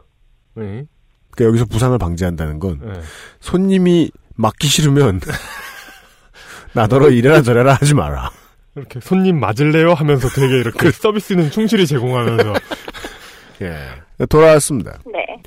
극우 정치 세력의 원리를 이해하고 들으면 이 이야기가 참 쉽습니다. 지난주부터 그랬는데 극우 세력은 외부와 내부의 각각 적 하나씩이 분명한 게 필요하죠. 네. 훤히 보이시죠? 한국의 청취자 여러분. 네. 프랑스가 지금 어떻게 돌아가는지를 이야기를 듣고 있었습니다. 파리 테러 이후에 이 소식을 전하는 많은 언론들은 지금 프랑스 사회의 반무슬림 정서를 집중적으로 보도하고 있습니다. 사실 틀린 말은 아닙니다. 이전에 샤를리 heb도 사건이 발생했었던 당시에 방송을 통해서 말씀드렸던 것처럼 프랑스에는 무슬림에 대한 차별적인 모습이 분명히 존재합니다. 네. 비록 마리옹 마레샬 르펜이 프랑스에는 이슬람 혐오 같은 것은 없다라고 주장하고 있지만 말입니다. 아, 그 이 르펜 씨군요. 네. 네네. 그러니까는 그 친구한테는 이건 혐오가 아니라 당연한 거니까요. 아, 일베에서 전라도 혐오 없다고 하는 거랑 똑같네요. 그죠. 그러네요. 네. 근데 문제는 그런 급진주의자가 아닌 일반 무슬림들 역시 이런 사건의 피해자 국가가 되어버렸다는 겁니다. 그러니까 일반 무슬림들은 테러리스트의 위협과 그리고 프랑스 사회의 차가운 시선을 모두 견뎌야 하게 돼버린 거니까요. 그러니까 이번 사건에 어떻게 보면 가장 큰 피해자라고 보아야 한다고 생각합니다. 네, 맞습니다. 테드의 그 마즈 조브란이라는 사람이 얘기했던 게 기억이 나네요. 네. 그 이란계 미국인. 네. 9.11 이후 얼마나 힘들게 살고 있는가. 네. 이슬람계 미국인들이. 네. 얼마나 고통스럽게 살고 있는가를 이야기하는 코미디언이죠. 재밌더라고요. 시리아계 미국인. 스티브 잡스 얘기하면서 말이죠. 실제로 이 사건 이후에 레public 광장에는 어떤 한 무슬림 남성이 눈을 가리고 섰습니다. 광장 중앙에. 그리고 그 사람이 유명한 사건이죠. 네, 그렇죠. 나는 무슬림입니다. 그리고 사람들은 내게 테러리스트라고 합니다. 저는 여러분을 믿습니다. 여러분은 저를 믿습니까? 그렇다면 저를 안아주세요라고 적혀 있었죠. 그 장면을 보셨다면 아시겠지만 근처에 있던 파리 시민들은 이 사람에게 이 남성 다 한 번씩 안아주고 가죠. 네, 그리고 곧이어 이 사람을 따라하는 많은 무슬림들의 모습이 곳곳에서 보였습니다. 그런데요, 뭐 때문에 이들이 직접 자신들의 죄 없음을 증명하러 나서야 하기까지 했던 것일까요? 그러니까 프랑스의 반무슬림 정서, 또한 이들에 대한 프랑스의 차별적인 태도 때문인 거잖아요. 근데 사실 이들, 그러니까 일반적인 무슬림들이 자신이 다니는 사원이 급진주의적으로 변해간다라고 경고해주지 않았다면, 네, 프랑스 정부는 오히려 이 테러의 위험을 더 가지고 갈 수밖에 없게 됐을 거거든요. 그러니까 무슬림 시민들의 협조가 있었기 때문에, 네, 그나마 이 정도로 가름할 수 있었다. 네. 그리고 프랑스 정부는 현재 상당히 강압적으로 IS 그리고 프랑스 국민에 대한 조치를 취하고 있는데요. 근데 프랑스 사회가 무슬림에 대한 차별이라던가 반무슬림 정서를 먼저 해결하지 않는다면 제2의 제3의 파리 연쇄 테러가 일어나지 않는다고 누가 보장할 수 있겠냐는 이야기인 거죠. 그죠. 이슬람 유산 덕질기에서 우리가 누누이 이야기를 했지만 서양은 1차 대전 당시의 질서를 벗어나고 싶어 하지 않는다. 그 안에는 세계 시민으로서의 무슬림이 차별을 받지 않으면 안 되는 질서가 포함되어 있을 것이다. 그 얘기인데 그거는 뭐 몇백 년째 이러고 있으니까 사람들이 이해하려고도 안 하는 것 같고. 네. 그리고 이야기는 약간 좀 조심스럽긴 합니다만 현재 S파일에 등록되어 있는 사람들도 사람이잖아요. 그렇기 때문에 이들 역시 살아갈 권리가 있다라고 봅니다. 지금 현재 S파일로 등록되어서 파리 테러 이후에 보다 강화된 감시를 받고 있는 이들에 대한 인터뷰를 르푸앙이라는 데서 이제 진행을 했어요. 근데 아까도 말씀드렸지만 이 사람들은 하루에 3번씩 자신이 속한 지역의 경찰서에 스스로 출석을 해서 자신의 위협 없음을 증명을 해야 하는 상태인데요. 근데 이 중에서는 운수업 등에 종사하기 때문에 물리적으로 이 조치에 따르기가 쉽지 않은 상황에 있는 사람들도 있습니다. 그러니까 이 조치 때문에 생계가 직접적으로 위협을 받고 있는 사람들도 있다라는 거죠. 그러니까 좀 당연한 게 하루에 3번 경찰서에 나올 수 있는 직업을 가진 사람이 경찰 말고 누가 있겠나 싶긴 하죠. 그건 또 그러네. 아니 경찰서에서 일하든가. 그러니까. 분명히 프랑스 정부는 현재 안전을 최우선의 가치로 두고 자유라는 소를 버리고 인권이라는 소를 버리고 대를 택했어요. 근데 그게 얼마나 현명할 것인지는 분명히 제가 판단할 수 있는 일은 아니지만 S파일에 있는 사람들도 사람이자 프랑스 시민이라는 거거든요. 하나 더 말씀드리자면 프랑스는 이미 감옥에 있는 죄수들의 인권도 중요하다면서 이들을 위한 법을 마련하기도 했습니다. 네. 예전에는요. 그러니까 사실 프랑스 감옥이 서구 세계에서 반인권적이기로 유명하긴 했습니다. 아, 그래요? 예, 그래서 그걸 개선은 해야겠다는. 아, 그래요? 그런 법이었겠죠. 예. 그죠. 자유와 인권이라는 소를 버리고 택한 대는 왠지 르펜이라는 대일까봐 결국은. 네, 걱정입니다. 르펜 대인. 그렇죠. 네. 한국 언론에서 이야기한 것처럼 여러 곳에서 반이슬람적인 그런 사건들이 있었는데요. 워낙 그 이야기는 많았으니까 여기서는 다 이야기하기보단 저는 결코 프랑스 사회 전반적인 분위기가 그렇지만은 않다라는 이야기를 더 하고 싶어요. 예를 들면, 그러니까 사건 다음 날이었던 14일이죠. 그때 프랑스 북부의 리르에서 파리 테러 사건 희생자를 애도하는 사람들이 공항국 광장에 모였습니다. 한 500명 정도 모였다고 하는데요. 그때 갑자기 한 20명 정도의 국민전선 당원들이 네. 이슬람을 추방합시다라고 적힌 플랜카드를 가지고 나와서 폭죽을 터뜨리면서 행진을 막아서요. 네. 네네네. 네. 이걸 본 일반 시민들은 파쇼는 꺼져라 라고 외치면서 이 국민전선 당원들을 집회 장소에서 몰아내거든요. 어허. 국민전선 하는 짓 보면 진짜 그 초창기 나치랑 되게 비슷하네요. 이런 짓 하는 거나. 근데 초창기 나치가 하는 짓을 벌써 몇 년째 돈 받아가면서 어버이 연합은 하고 있잖아. 한국 생각 그만할까? 하여간. 네. 네. 그리고 파리 테러 이후에 프랑스 곳곳의 무슬림 사원이 혐오의 직접 대상이 되었습니다. 그러니까 사람들이 뭐 돌 던져가지고 깨놓지를 않나, 아니면은 뭐 프랑스 만세 너네들은 나가 죽어라, 짐을 싸던가 아니면 죽거나 뭐 이런 식의 그 위협적인 문구를 적어놨었는데요. 네. 이런 사람들에 반해서 무슬림 사원에 하트 모양의 종이를 준비해가지고 이렇게 종이 붙이고 오고 이런 사람들도 있었어요. 네네.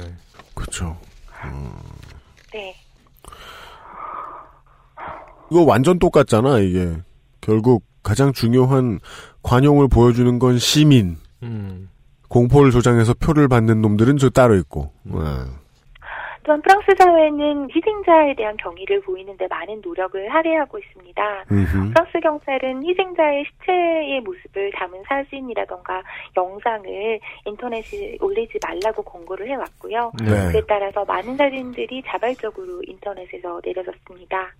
사실 저도 이제 금요일에 사건이 터진 이후로 계속 트위터에 정보를 올리면서 좀 더 많은 정보를 전해보자는 욕심이 생기더라고요. 그래서 네. 바타클랑 공연장 인질극 있었잖아요. 그 네. 이후에 찍힌 사진을 올린 적이 있었어요. 네. 그랬다가 나중에 이제 너무 끔찍하다라던가 그 희생자에게 예의가 아닌 것 같다라는 이야기를 듣고 그냥 내렸는데요. 이 자리를 빌어서 양해를 구하고 싶습니다. 알겠습니다. 네네. 죄송합니다. 네, 그리고 네. 프랑스의 많은 매체들은 테러 희생자들의 모습, 그러니까 시체가 아니라 그들이 살아있을 때 어떻게 살았는지를 그들의 삶을 하나하나 지면에 담고 있습니다. 네. 보통은 뭐 이름, 나이, 사는 곳 이렇게 해서 그냥 끝나는 게 아니라 이런 야만적인 테러에 희생된 모든 사람들이 어떤 삶을 누리다가 어떻게 떠나게 되었는지를 대중과 나눌 수 있도록, 그래서 조금 더 사람들의 머릿속에 기억될 수 있도록 하기 위한 프로젝트라고 보입니다. 아, 네네네. 이런 분위기가 있고요. 그리고 한 시민을 인터뷰를 한 적이 있었는데요. 저한테 그런 이야기를 하더라고요. 그러니까 우리는 11월 13일 이전에, 또한 샤를리 앱도 이전에 그랬던 것처럼 우리의 삶을 계속 살아야 합니다. 더욱 용감하고 더욱 담담하게. 우리가 집에 머물면서 두려움에 떠는 것이야말로 테러리스트가 원하는 모습일 것이기 때문입니다. 르펜도 원하죠. 고통을 네. 우리는 살아낼 것입니다 라고 말했습니다. 그분의 이야기를 들으면서 파리시의 표어가 떠올랐어요. 파리시의 표어는 라틴어인데요. 플룩투아츠 넥 메르기투르라고 읽습니다. 그러니까 네. 파도에 부딪히지만 가라앉지는 않는 이라는 뜻을 담고 있고요. 파리시의 표어인 동시에 이번 테러에 대한 저항의 슬로건이 되었습니다.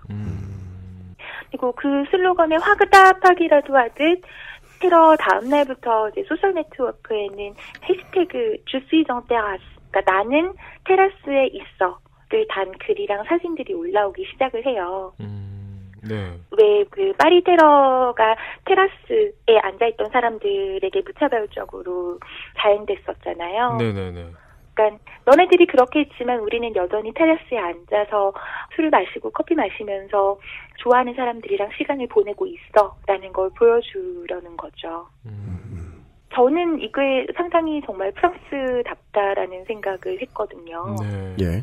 혹자는 세상의 그 어떤 나라도 프랑스만큼 삶을 즐기지 못한다라고 이야기를 합니다. 그리고 그 중심에 파리가 있다라는 거죠. 아마도 파리지앙들은 오늘 밤에도 그리고 매일 밤에도 어딘가 모여서 와인을 즐기면서 소소한 이야기를 나누는 일상을 계속해 갈 것으로 보입니다. 네. 지금 한 구절이 있는데 대본에 살짝 보입니다. 이 코멘트는 어디서 나온 거예요?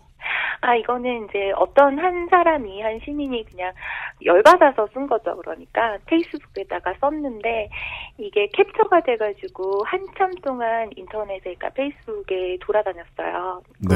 저도 프랑스인은 아니지만 파리에서 살면서 그 현장을 목도하고 있는 사람으로서 이거 보고 되게 확 왔거든요. 뭔가 가슴이 탁 울리더라고요. 아, 진짜요? 네. 그래요? 그러면은 이걸 전달할 필요도 있긴 있을 것 같아요. 근데 이거 번역 정확한 거예요? 제가 읽어도 되는 거예요? 네, 읽으세요. 알겠습니다. 이 번역을 검증할 방법이 없으니까. 그니까 말이야, 이거 참. 네. 그럼 앞을 좀 읽어주세요.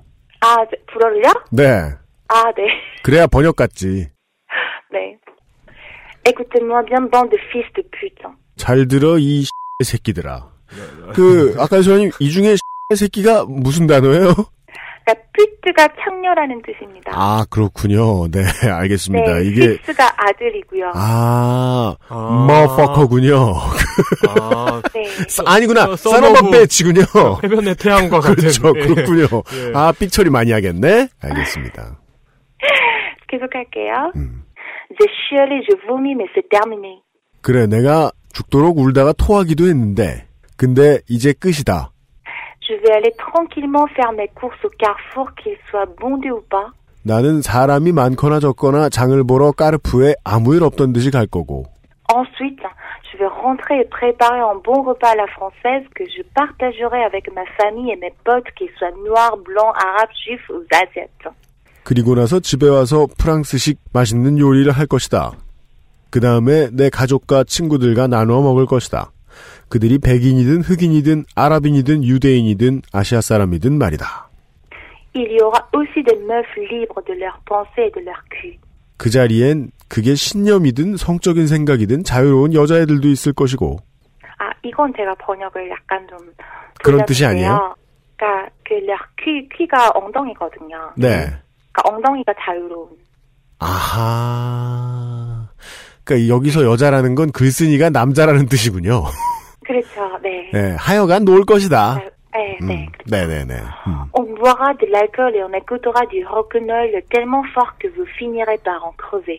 우리는 술을 마실 것이고 락앤롤을 매우 크게 틀어서 당신들이 그 소리에 죽어가게 해줄 것이다. Allez vous faire foutre, allez crever, nous on va vivre, juste pour vous faire chier. 꺼져라 이 X 새끼들아, 나가 죽어라. 우리는 계속 살 것이다. 니들을 연맥이기 위해서라도 말이다.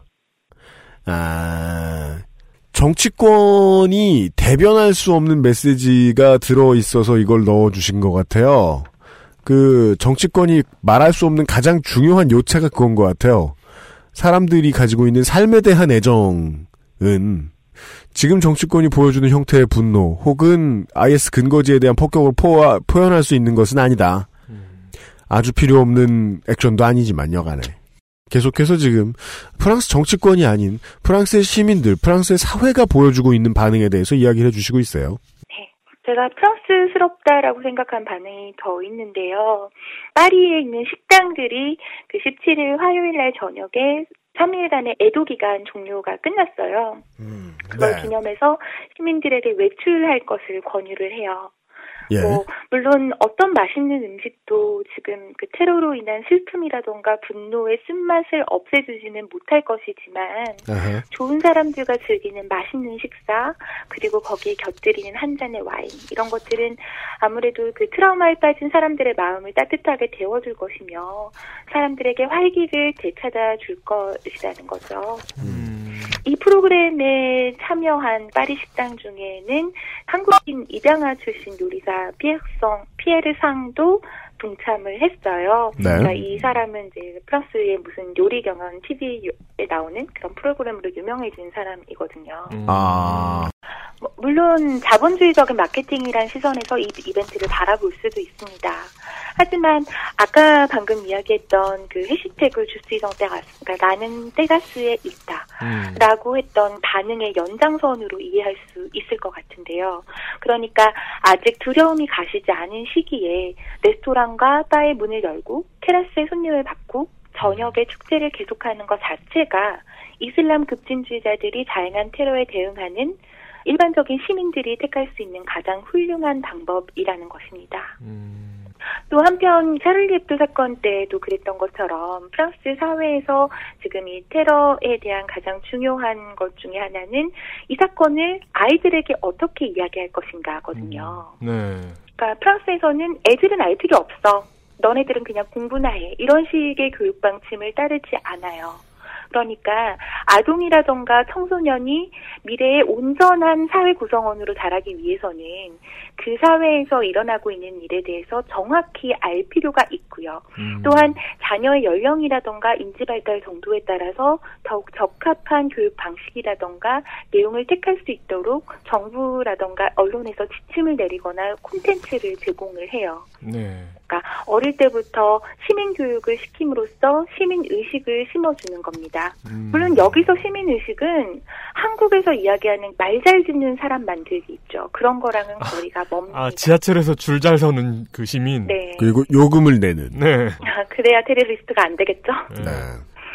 이를테면 프랑스 교육부에서는 테러 다음 날에 각 학교에서 1분 묵념을 실시하고 현재 프랑스에서 일어나는 사건에 대해서 아이들이 이해할 수 있도록 특별 교육 활동을 진행하라는 지침을 전달을 해요. 네네네.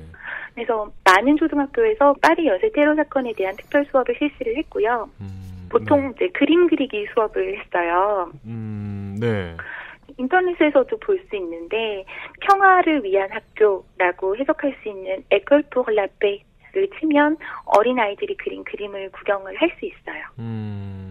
네, 보통은 그 테러 장면이 들어있기도 한데, 그러니까 총 들고 있는 나쁜 아저씨들이 총을 쏘는 그런 장면이 들어있기도 한데, 대부분의 경우에는 평화와 사랑의 메시지를 담은 그림들이 많더라고요.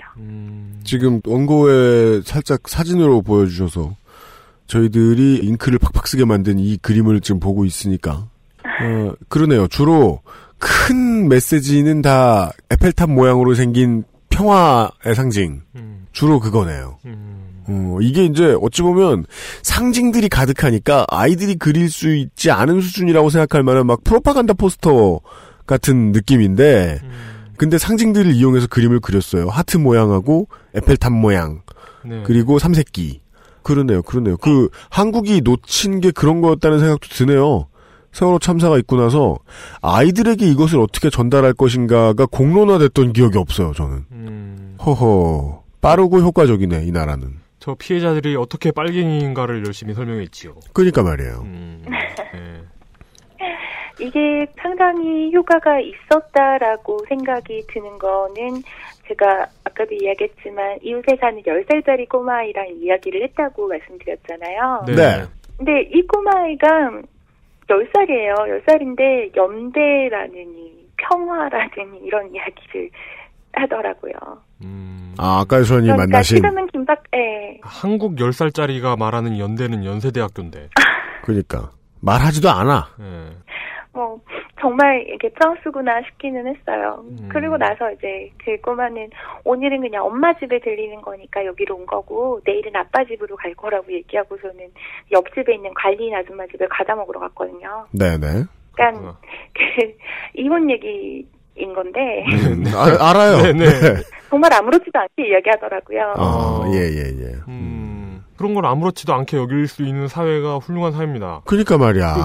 저 초등학교 때 교장 선생님처럼 북한 애들은 너네보다 덜 떠드니까 북한이 더 선진국이라고 주장하던 그런 분들보다 훨씬 낫잖아요. 그러니까 말이야. 야, 이 동네 어른들 좋네. 북한 방송 봤냐. 걔네 질서 지키는 거 봤냐 이러면서. 그 새끼 북한 방송 어디서 본 거야? 참.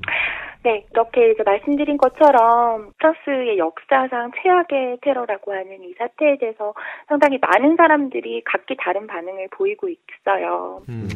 정부에서 집회를 금지를 시켰음에도 불구하고 사건 현장까지 가서 추모의 뜻을 표시하고 오는 사람들이 있는가 하면 이슬람들을 몰아내자 그러고 이렇게 목소리를 높이는 사람들도 있고 그리고 집에서 머물면서 추위를 살펴보고 있는 사람들도 있죠. 근데 언제나 그렇듯이 행동하는 사람들보다는 지켜보면서 분노라던가 애도를 삼키는 사람들이 더 많을 거라고 생각하고요. 예, 언제나 그러니까 그렇듯이. 지금 수면에 보이는 프랑스인들의 반응이 사실 프랑스 사회를 단적으로 보여준다고 하기는 힘들어요. 네, 맞습니다. 다만 이 사건을 프랑스인들이 어떻게 보느냐라는 건 12월 성과를 보면 알게 되겠죠. 네. 그러니까 물론 저는 이것을 완벽히 보여줄 거다라는 확신은 들지 않아요. 왜냐하면 민중의 현명함을 자신들의 캠페인에 넣어서 보여주고 있는 정당이 없는 것 같았으니까 지난주에 듣기로는. 하지만 예, 어느 정도 애티튜드가 나올 거다. 저번 시간에 말씀해주셨던 그 아버지 르펜 결선 투표 같은 네. 사건이잖아요. 그때와 이번 선거를 비교하게 될 것 같습니다. 왜냐하면 국민 전선이 약진하게 될 건 사실일 것 같아요. 근데 그 약진을 받아들이는 프랑스 국민의 태도가 어떻게 바뀌었는지를 비교할 수가 있을 것 같네요. 아, 그러네요. 그때는 이제 큰일 났다. 나라 좆됐다. 네, 우리가 어떻게 여기까지 타락했나 뭐 이런 분위기였는데 그때는. 그러게요. 맞습니다. 그리고 제가 계속 프랑스의 기사를 보고 또 머리 식힌다고 한국 기사 보면서 다시 열받고 그러면서 한 일주일을 넘게 시간을 보내왔는데 제가 드는 생각은 그래요. 파리 테러에 보이는 한국 언론의 관심이 좀 과도하다 싶어요. 아, 요 부분이 제가 지난주에 아까 유소라님하고 이야기를 하면서 나누었던 가장 중요한 포인트입니다. 재밌는 부분이죠. 한국이 보도를 잘하는 것 같고 자세히 하는 것 같다. 그리고 꽤 많이 하는 것 같다. 그럼 무슨 프랑스의 언론에서 얘기가 나왔어요. 그러면 몇 시간 후에 그 이야기를 한국 언론에서 이미 얘기를 해요. 근데 양도 많고 신속하기도 하고 세세하기도 하고. 저기서 중요한 포인트는 샤를리 앱도 건 당시와는 비교하기 좀 힘들게 훌륭해졌다랄까요? 네, 그때 샤를리 앱도 때도 제가 브라질 방송 때문에 계속 이제 그 기사들을 들여다보고 있었는데 그때는 한국 언론은 사실은 볼 게 별로 없었어요. 근데 그때랑 비교하면 이번엔 정말 그 정확도와 신속도 면에서 특히 신속도와 그 양의 면에서 상당히 많이 발전했거든요. 네. 그러니까 이 정도면 제가 할 일이 거의 없을 정도예요. 그 10개월 사이에 한국 언론의 프랑스 특파원의 질이 어떻게 하면 이렇게까지 올라갈 수 있는 거죠? 아니면 네. 그냥 제 생각인데요. 혹시 한국에서 그 14일 날 일이 있었잖아요. 네. 그 일에 대한 시민들의 집중도를 흐트러 놓기 위한 건 아닐까라는 생각이 좀 들었습니다. 그러니까 우리는 무슨 큰 사고가 있고 사건 사고가 터진 다음에 나오는 기사들을 읽으면서 왜 이 이야기를 전면에 배치하지 않은 궁금증을 한국 사람들은 특히나 그 아시아 청취자분들은 늘 가지잖아요.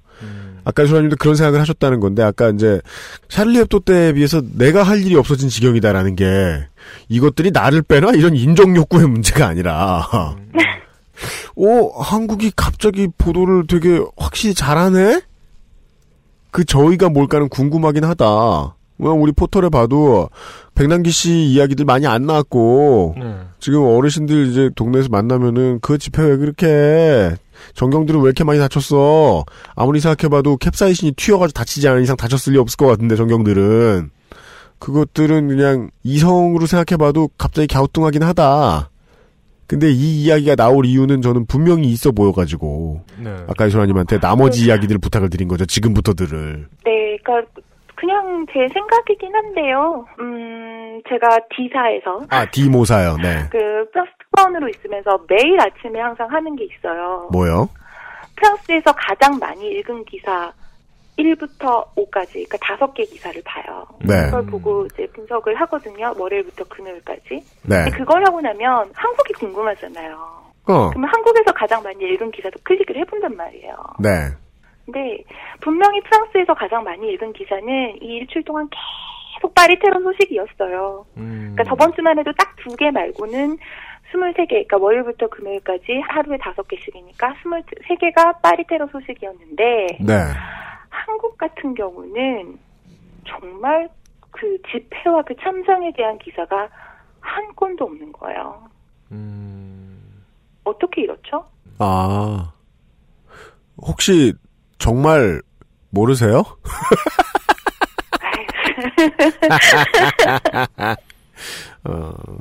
아니 설명해드리기 되게 겸연쩍어가지고 뭐 이런 당연한 걸 설명하지 이런 생각이 들어가지고 네 그죠. 민중총궐기에 대한 기사는 클릭수 경쟁에서 빠져있죠. 지금 인위적으로 빼놨죠. 네. 포털들이. 네. 그렇습니다. 그리고 나중에 알게 된 사실인데요. 사실은 그 전남 보성에서 14일 집회에 참가하시려고 상경 하셨다가 그 사고를 당하신, 그래서 현재 사경을 헤매시고 계신 그분이 제 친구의 아버님이세요. 백남기 씨. 네. 네네. 네. 고등학교 동창인데요. 친구랑 이야기를 하는데 그냥 문자로 이야기를 나누는데도 뭔가 상당히 응집된 감정이랄까요? 그러니까 한탄도 아니고 절망도 아닌데 그렇다고 분노만도 아니고 되게 많은 생각과 감정이 의지 안에, 이거 그냥 넘어가지 않겠다라는 의지 안에 이렇게 꾹꾹 눌려 담긴 것 같은 그런 느낌 있죠. 예. 그런 걸 받게 되더라고요. 그래서 그 친구한테 내가 도울 수 있는 게 있다면 기꺼이 돕겠다라고 이야기를 하고 나서 지금 제가 할 수 있는 게 뭘까를 고민을 해봤어요. 네. 근데 저는 일단은 한국에 있지 않고 제가 할 수 있는 거라고는 그냥 제 학생들한테 파리에서 이런 일이 있었지만 그거랑 같은 시간에 너네들이 관심 있어하는 나라 한국의 수도 서울에서 이런 일이 발생했다라고 이야기해주는 거 정도더라고요. 네네. 그래서 특별 수업을 진행을 했거든요. 그러니까 수업을 하겠다라고 이야기를 했더니 제 친구가, 너 그러다가 학생들이 한국 역겹다고 한국어 수업 안 들어오면 네 밥줄 끊긴다라고 걱정을 해주더라고요. 아, 한국 역겹다고? 네. 그럼 어떡하냐 걱정을 해주더라고요. 뭐 일단은 수업을 해보니까 학생들의 반응은 그래요. 이상하다. 일단은. 이상하다. 이게 정말 남한에서 발생한 게 맞느냐. 북한하고 혼동하는 거 아니냐. 그렇죠. 그리고 국가가 시민을 테러리스트 취급한다. 그런 이야기를 하더라고요. 뭐 우리 일상이야 늘 빡세니까 그냥 그러려니 하는데 특히 프랑스 시민들에게는 한국 얘기해주면 아주 좋은 수업이 되겠는데요. 네. 예. 네, 이거 확실히 보여줄 필요가 있습니다. 계속해서 종북 장사하고 외부의 적을 통해 외부의 적과 함께 상생하는 이들이 집권을 했더니 무슨 일이 생긴다라는 걸 프랑스 시민에게 자랑스레 알리고 싶네요.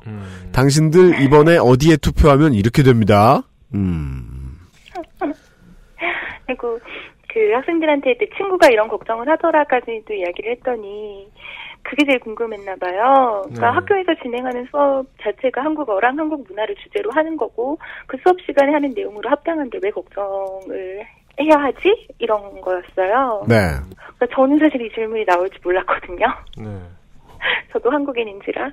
거기 벙쪘다가 남한 사회는 왜 1948년에 정부 수립 이후로, 물론 뭐 그렇지 않다라고 보는 사람들도 있지만 네. 뭐 현재까지 반 이상의 기간 동안에 권위주의라던가 독선적인 정권 하에 있었기 때문에 네. 한국 사회는 법과 규칙이 아니라 정권이라던가 권력이라던가 힘의 눈치를 보는 분위기가 실생활 한 사람의 개인의 삶에까지 만연해서 그렇다라는 걸 고백할 수밖에 없었습니다. 네. 그러게 그런 나라인 줄 모르겠구나 여기가. 네. 저 그냥 보이밴드라던가 걸그룹 나와가지고 춤추고 또 드라마에서 그 애절한 사랑을 보여주고 그런 것에 일단은 끌린 학생들이 많으니까요. 알겠습니다. 네. 좋은 일 하셨네요. 아 좋은 거예요. 아, 제가 아까도 얘기했잖아요. 이렇게 겁을 줘야 돼. 네, 하면서 되게 괴로웠어요. 그래요? 저는 아주 공익 목적에 지대 헌신하고 있다 이렇게 생각했을 것 같아요. 저 같으면. 네. 이 프로파간다 이런 거 좋네요. 남쪽에 있는 한국은 프랑스의 미래다. 이것들아 투표 잘해라. 네, 그렇습니다. 네, 그렇습니다. 네. 네. 우울해하지 마세요. 네. 잘했다니까. 아우, 예, 알겠습니다. 네.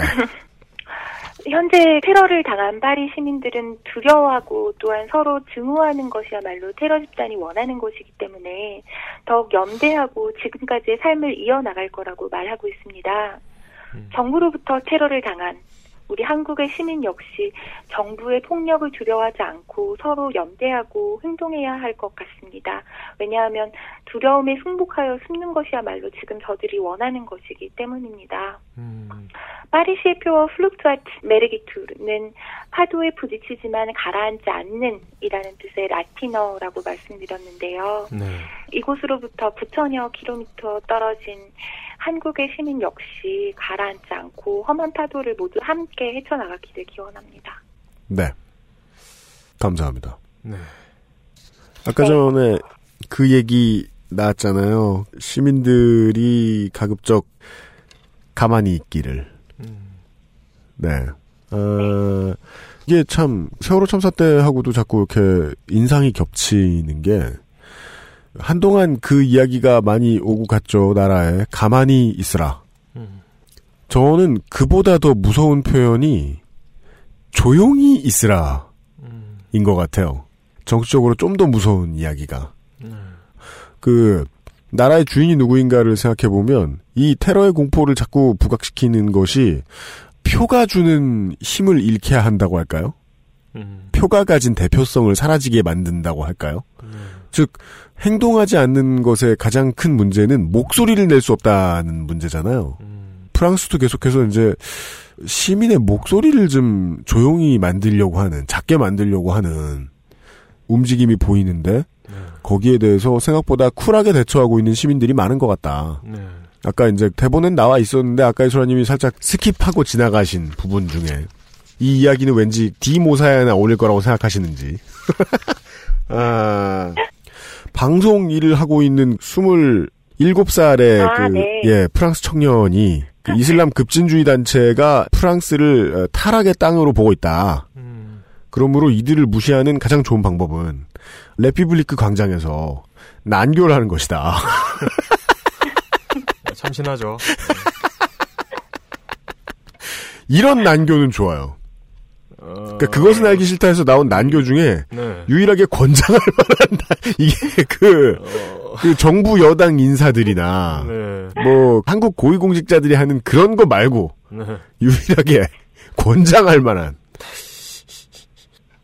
예.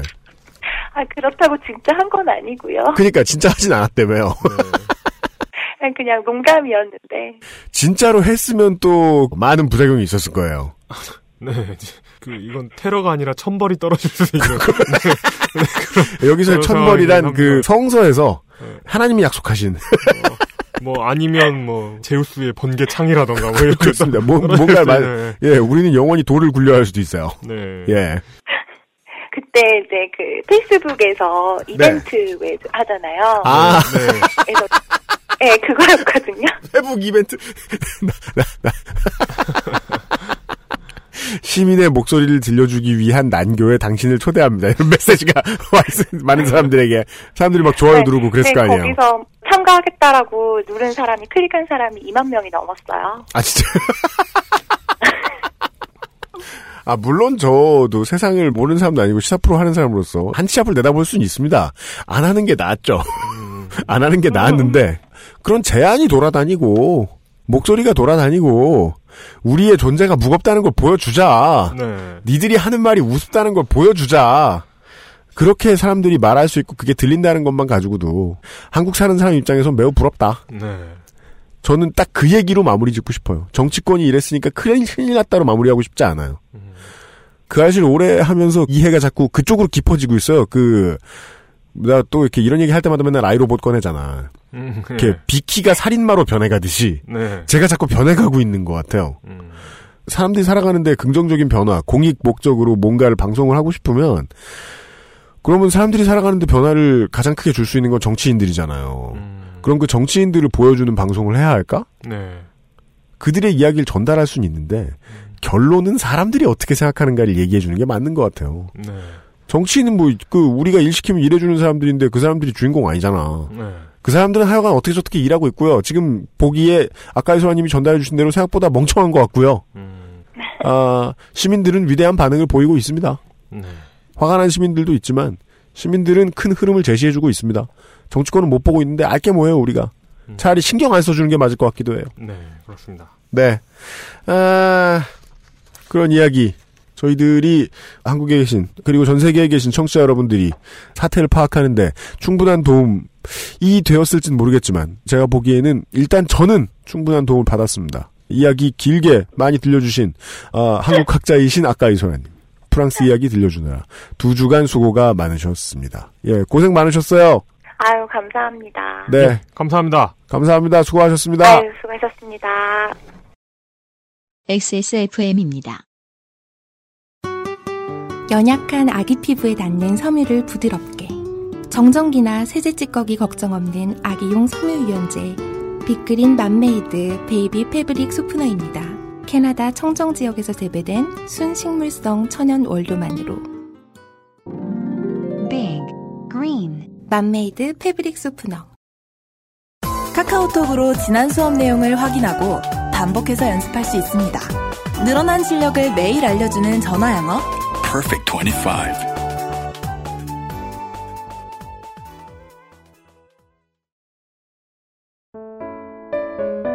사람들은 면역 과민 반응을 잘 알지 못합니다. 그러나 우리가 말할 수 있는 것은 단 한 가지. 알렉스는 면역 과민 반응 개선에 도움을 줄 수 있는 건강 기능 식품입니다. 혹시 광고를 듣고 계시는 본인이 면역 과민 반응이라고 생각하신다면 알렉스가 당신에게 도움이 되어드릴 수 있다는 말이죠. 비싸서 안 사시겠다고요? 그럼 당신이 지금까지 그것 때문에 쓴 비용이 얼마인지 계산해보세요.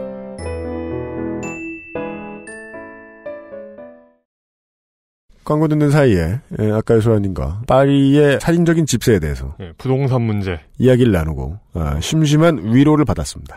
네. 물론 아까의 소연님이 위로해 주신 건 아닌데요. 아, 우리 월세... 30대 이상 월세 진짜 비싸네. 30대 이상의 성인들에게 누구나 관심 있는 주제죠. 집값, 부동산. 그러니까. 야, 파리는 부동산 지옥이네요, 지옥. 야, 한국보다 더 지옥인 곳이 있다, 프랑스에도. 네. 그렇게 하고도 프랑스 사람들은 인생을 사는 것처럼 살려고 노력하고 있습니다. 네. 파리지행이 부자였구만. 그니까. 네. 그런 얘기 우리 맨날 했잖아요. 미국의 100만 달러짜리 집에 살면 똥똥 거리고 네. 사는데. 네. 예. 아, 우리나라 사람들은 덜덜 떨면서 산다. 100만 달러짜리 집에 살면. 네. 그 사람들도 되게 빡세겠네요. 되게 빡센데도 그게 나가서 잘 노네요. 아, 파리에 사시는 모든 분들 고생 많으시고. 앞에도 얘기했습니다마는 저희들은 파리를 보여드리려고 오늘 이 방송을 준비한 게 아닙니다. 실제로는 시리아를 이야기하고 싶었고 베이루트를 이야기하고 싶었습니다.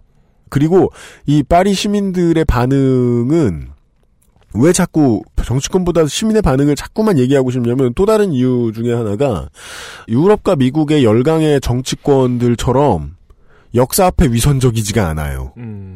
그 부분을 좀 얘기하고 싶었어요. 네. 역사의 위선이 어느 틈에 생겨나서 이런 일들이 발생을 한 건가. 이걸 어떻게 이해를 해야 되나. 유럽 안에 들어와 있는 무슬림들의 이야기를 가지고 이번 주말에 다시 만나 뵙도록 하겠습니다. 네. 한국의 정치권은 역사 교과서 문제를 지금 뛰어넘으려고 애를 쓰고 있는 것 같습니다. 뛰어넘었죠 뭐 사실. 그런가요? 예. 대충 하고 나머지 걸린 일들 좀 열심히 했으면 좋겠습니다. 조문은 그냥 병원 가서 한 30분 하고 10분 하고 오면 되는 거잖아요.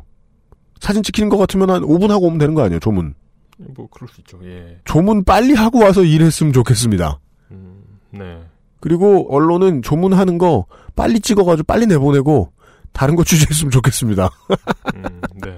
일종의 사설이네요, 저희가 지금 떠들고 있는 얘기가. 네. 빨리 끝내고 일해주세요. 그것은 하기 싫다. 이번 주말 시간에, 금요일 시간에 다시 만나 뵙도록 하겠습니다. 별 이변이 없다면은요. UMC의 책임 프로듀서와 이용상 윤수석이었습니다. 주말에 뵙지요. 감사합니다. XSFM입니다. I, D, W, K